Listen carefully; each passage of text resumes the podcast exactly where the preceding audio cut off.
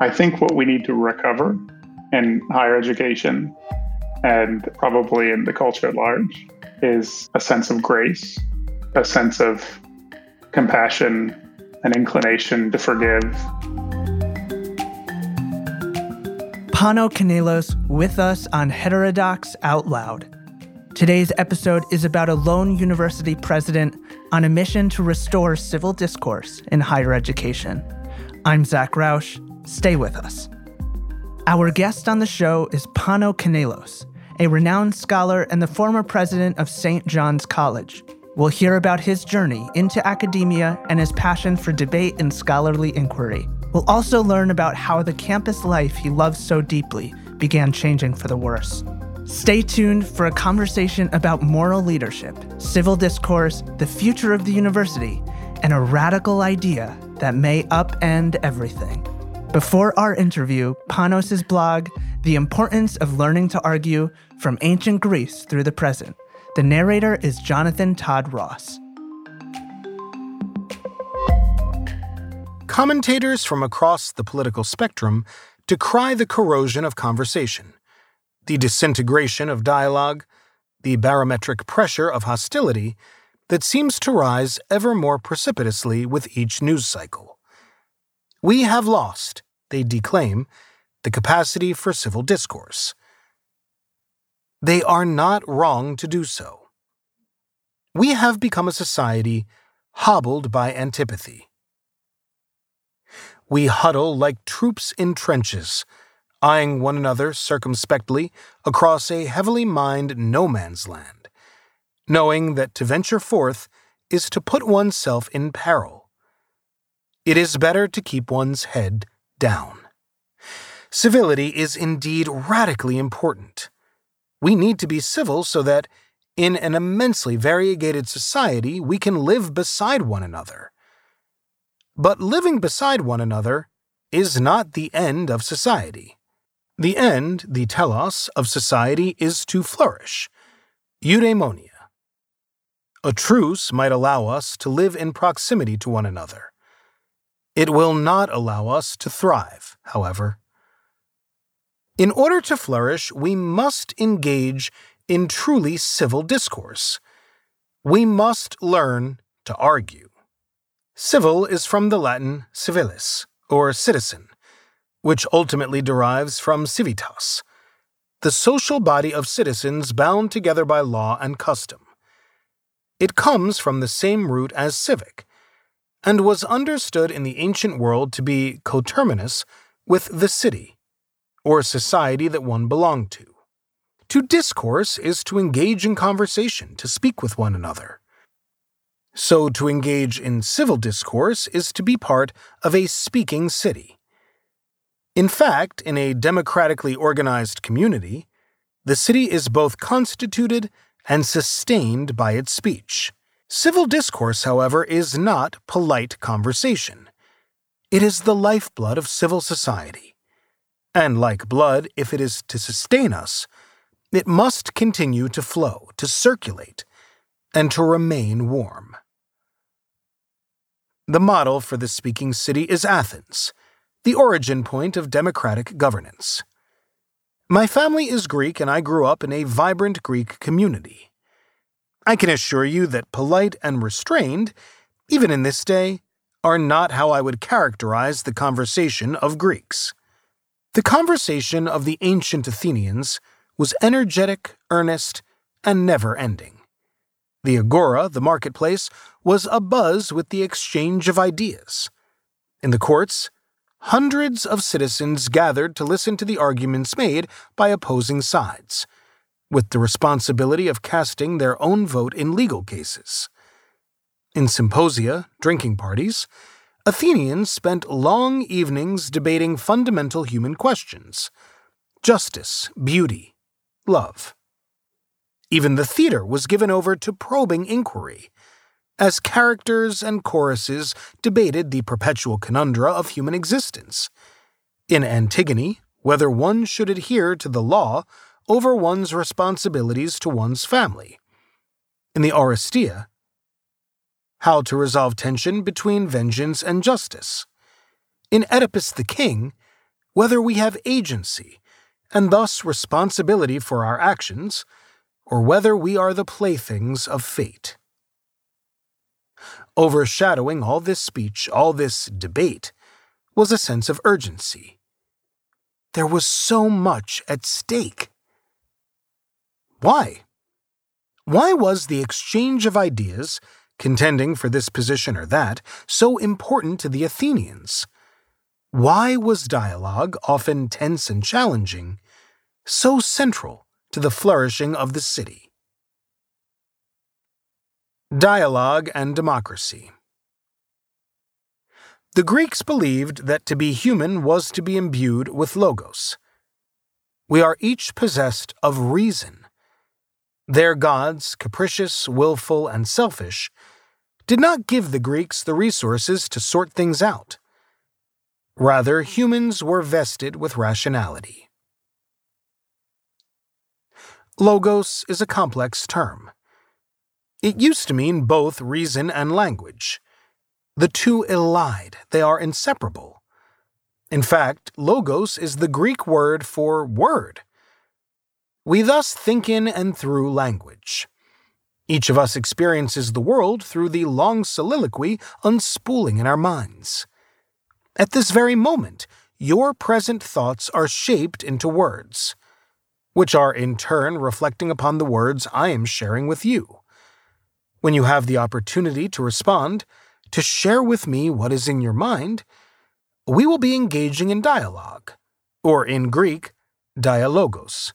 Dia meaning both to and through. Dialogue is the interchange of at least two people sharing their thoughts through speech. But in the exercise of dialogue, one plus one is much more than two. Our exchange of ideas through speech builds value exponentially. Each of us has a limited experience of the world. Each of us is gifted with only a tiny sliver of all that is true. Moreover, we are prone to error to mistaking what we think or hope to be true for truth itself. To share our thoughts is to check our opinions. And we learn not simply from our interlocutors, but from everyone that they have conversed with. Conversation, if it is open and attended by candor, creates a web of rationality that extends from person to person, generation to generation, linking organically the hard earned wisdom of those who have come before us to those who currently alight upon this chaotic world.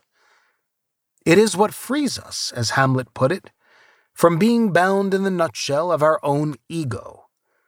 It is what shapes singular individuals into something called society.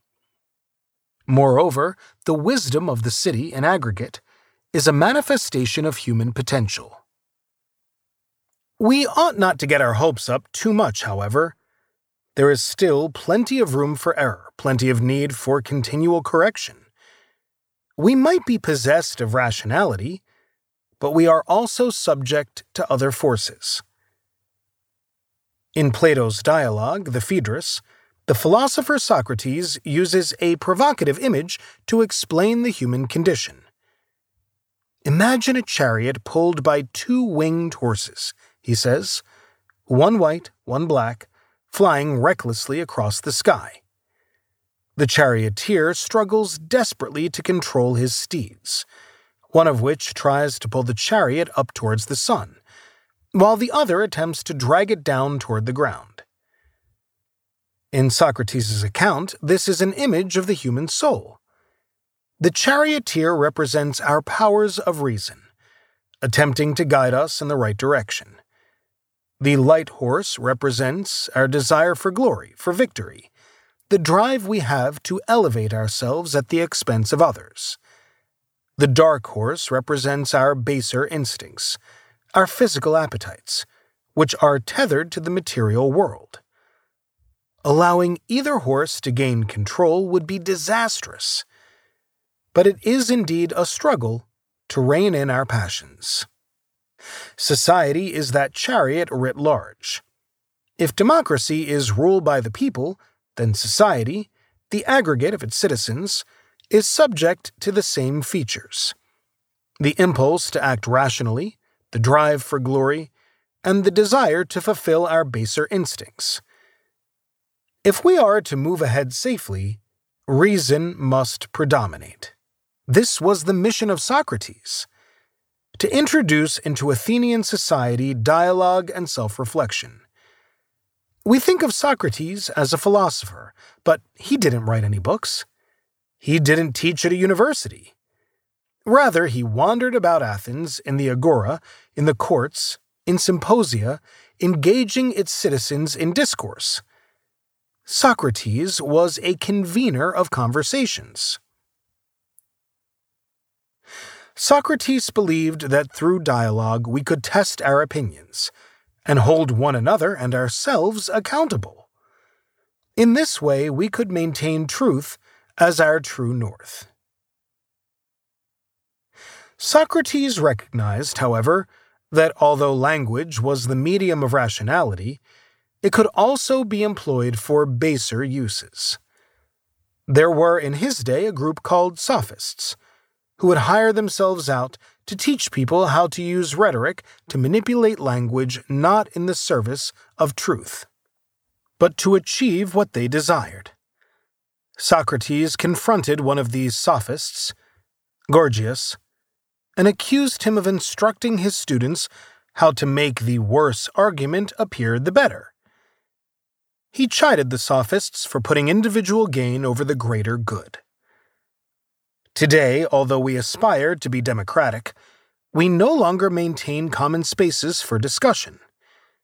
We no longer meet each other in the marketplace, in our civic institutions, even in our theaters, to discuss the most important human questions we retreat into ever narrowing silos, into echo chambers of the ego.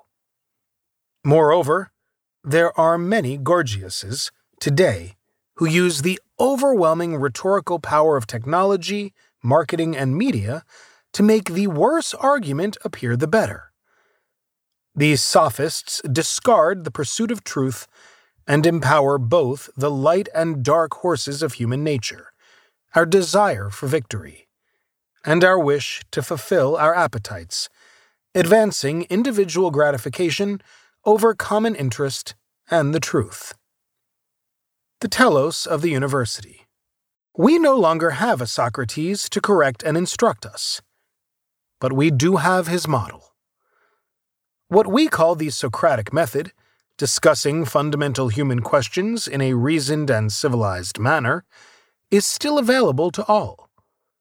This method requires relentless inquiry, humility, and an unwavering commitment to Logos. Perhaps more than ever, we have a need for education of a particular kind. An education that trains one in the habits of exchanging ideas, not a forum for the debate of settled opinions, where victory is the end but an education that is the forge and working house of thought itself. The ultimate goal of such an education, although it is conducted in a community, is self reflection. The ability to look within and see when we believe something because it is true versus when we believe something because we want it to be true. St. John's College offers an exemplary Socratic education. We read books, very challenging books. We discuss ideas face to face, sitting around a table, and do so fearlessly. We interest ourselves in all areas of human knowledge philosophy, the arts, mathematics, the sciences. Our purpose is to unsettle our opinion. Conversation derives from the Latin conversare, which means to take a turn, to turn about. Our objective is to uncover and adhere to what is true. We are governed by a document we call the polity. We are a speaking city and thus committed to civil discourse. In this speaking city, we have two rules. First, that all opinions are heard, and second, that all opinions must be backed up by evidence. There are three elements that enable our conversation and that characterize civil discourse at St. John's intellectual humility, the recognition of the equal dignity of all around the table, and the passion for truth. Intellectual humility is the starting point of reasoned discourse. We are each on this planet for a brief time, making our way as best we can. Yet we are buffeted by fear, desire, will, circumstance, and the thousand natural shocks that flesh is heir to. The knowledge that we pick up along the way comes to us in teaspoonfuls, in fragments. It is necessary to hold opinions to make our way through life, but we ought to hold them gingerly. As we try to come to seek the truth about things in the company of others, it is imperative that we recognize that we are all fellow travelers. We are each equally dignified by our capacity for reason. Our dialogue must be attended by respect, patience, and fair mindedness. From these will emerge trust, which will elevate our discourse. The passion for truth is, in the end, what must animate our project. Intellectual humility may nudge us away from ignorance, but truth must be our lodestar, that towards which we are drawn. In the pursuit of truth, we must be scrupulous, fearless, and persistent. In fact, the gap between ignorance and knowledge suspended between intellectual modesty and the hunger for truth, is where we join our exemplar, Socrates. If we as a society are going to flourish and prosper, we must ensure that Logos remains ascendant. We must recommit to dialogue and conversation, not to be peaceable, but to be better, both as individuals and as a community. There is too much at stake to proceed in any other way. Jonathan Todd Ross reading Pano Kanelos' blog, The Importance of Learning to Argue from Ancient Greece Through the Present. Pano joins us now. Thank you so much for coming on to Heterodox Out Loud. Oh, it's my great pleasure to be here. Thank you for the invitation. So, to get started, can you for our listeners who don't know you, tell them a little bit about who you are and your background. When I wrote the, the blog that came out in 2019, I was president of a wonderful place called St. John's College in Annapolis, Maryland, which is a sort of storied, great books college, one of the most, I think, rigorous undergraduate educations in the country, if not the world, thoroughly dedicated to conversation, discussion, dialogue. So I learned a lot when I was there uh, I've now moved on to another institution, which we could talk about a little bit later. But my journey to St. John's was zigzaggy one. I was brought up in an immigrant family, parents from Greece, first generation uh, American, and then a first generation college student. So nobody in my family had ever been to college. So when I entered college, it was a uncharted territory for me. I really didn't know what to expect.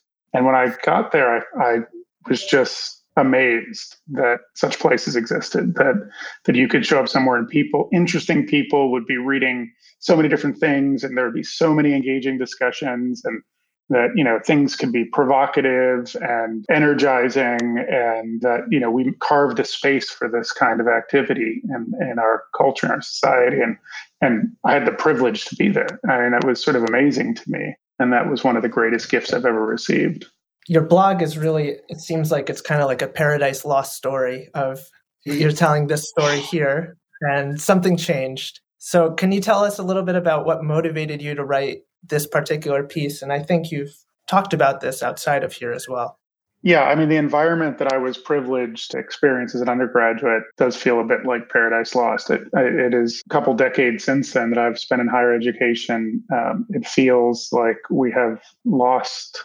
capacity for conversation or the will to have conversations, that civil discourse is something that is increasingly endangered. And yet, civil discourse is really the heart of the academic enterprise. We often think of civil discourse as two people or more people speaking sort of politely to one another, especially to people that you disagree with, being able to have conversations. But True civil discourse is something much more profound. Civil discourse is the conversation that we have that forms the foundation of our culture, society. dialogue is an essential part of the academic experience because universities are the places where society does its thinking, where ideas are tested, where risks are taken, where things are proven or disproven. And these ideas, the ones that we cultivate, foster, develop in, you know, in these kind of hothouses of universities, are the ideas that either propel society forward or move us in the other direction. So, for you, when did you start to notice that there was a lack of productive discourse happening on, on campus?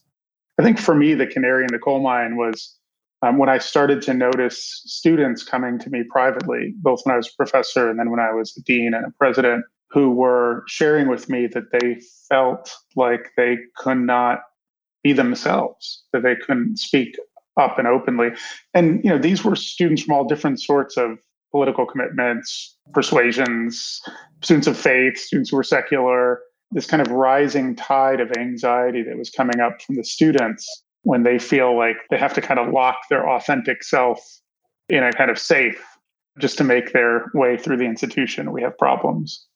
One of the major reasons for students why they self censored was their fear of being judged by their peers. And I'm curious if that was similar to what you've heard from the students who are coming to you, or if the source of their anxiety was from somewhere else. It's certainly today, I think, certainly the fear of being seen as offensive to one's peers is probably what dominates the anxiety of students. But I think there, it's more than that. They sort of felt kind of internal pressure from the institutions themselves, whether they were coming from professors or administrators, and that I think there's a kind of ambient pressure that's cultivated at universities that they feel it wells up in a kind of personal context more frequently, peer to peer. But I think students don't only locate that anxiety in that place. What do you see as the most important steps that can be done for improving the state of discourse?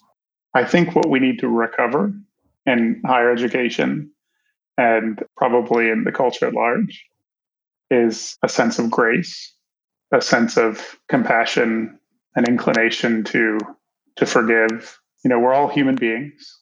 We're all broken in various ways. It's better for us to try to mend one another than try to continue to bring one another down you know, we have to model this as individuals, as leaders, as institutions, and that. And I'll give a very simple, quick example. The last class I taught at St. John's, which occurred the, the fall after the summer of the unrest around the George Floyd murder, I decided imprudently that I was going to teach Ralph Ellison's Invisible Man. Uh, I hadn't read it since college, decades before, and I thought it, I remember it being very provocative and filled with ideas, but I had really forgotten how provocative this novel is, like how electric it is with things that are really transgressive today, not just about race, but about other issues. And so as I was rereading it, I'd committed to the class and I started rereading it, and I'm like, oh my gosh, what have I done? You know, everything, everybody's kind of a raw nerve ending now, and and I'm throwing this novel out there. And it was the first time I was going to be teaching online, and so I was really kind of intimidated and scared that I had sort of got myself in a situation that was more than I would be able to handle, and that things would come apart. And so the very first class, you know, I was looking across the Zoom screen, we had a dozen or so students there. I just let students know that. I said, you know, I'm kind of intimidated by this book and by the situation. I'm a little worried that I'm not going to be able to serve you or serve the moment. And so I said, I, there's, can we just agree to one simple rule?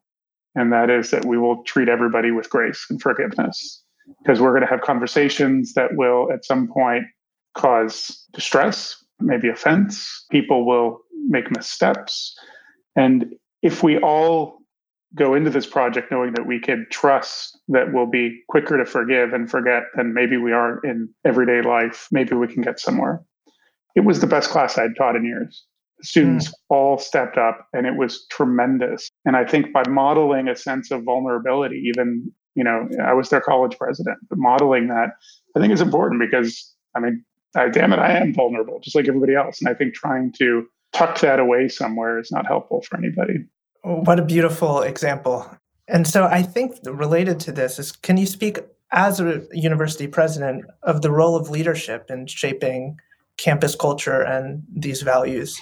Yeah, it's a, such a difficult time to be a college president, all the storms that we're facing in society seem to sort of collect around universities right now.